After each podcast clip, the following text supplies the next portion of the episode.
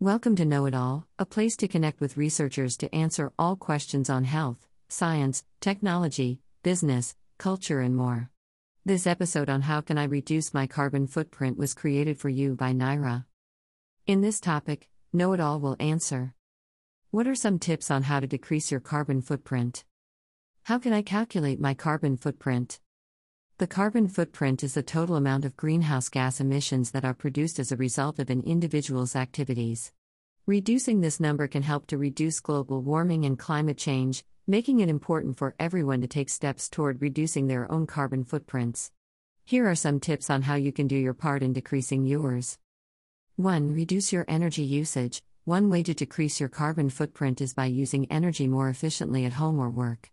Take small steps such as turning off lights when not needed, unplugging electronic devices when they're not being used, taking shorter showers, and washing clothes with cold water instead of hot all add up over time.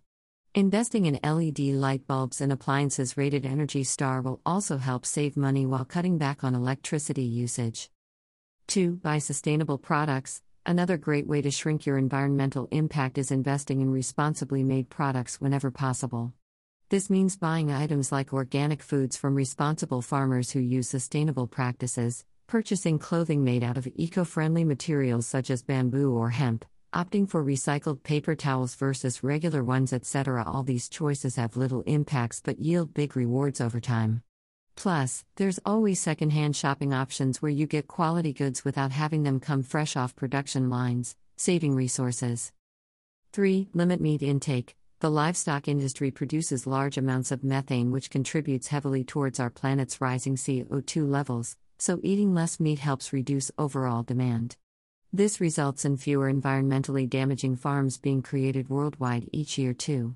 On top of this, smaller diets leave us feeling healthier inside and out, while also giving us greater control over what we put into our bodies every day, leading to much happier lives overall. 4. Travel smarter and responsibly traveling via plane isn't good for the planet, not to mention expensive.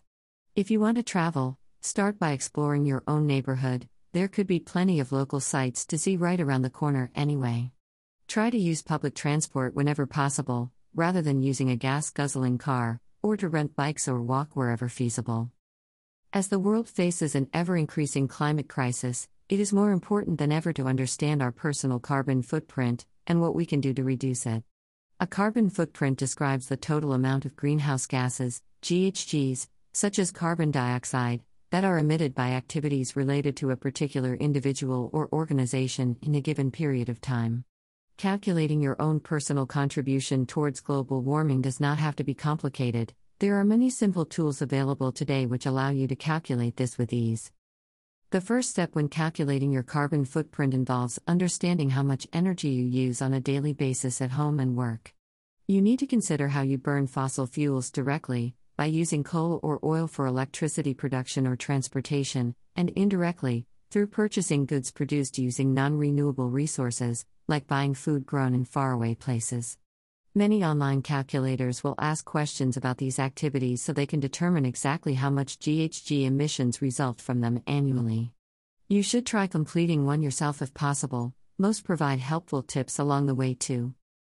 Once complete, consider any other contributions being made outside of everyday life, such as flying frequently for business purposes or taking long car trips during holiday seasons. Some sites give users options based on the type and frequency of the activity undertaken. For instance, if travel was selected, then the calculator may offer additional information including estimated CO2 emission values associated with each vehicle option taken into consideration before finally selecting the best mode of transport that's necessary to meet your needs without contributing significantly higher levels of harmful gases to the atmosphere. After all answers have been collected and analyzed, the user will be presented with a final calculation summarizing the average annual output of carbon emissions generated by your lifestyle choices. Thank you for listening. For more answers to questions on health, science, technology, business, culture, and more, don't forget to subscribe to Know It All.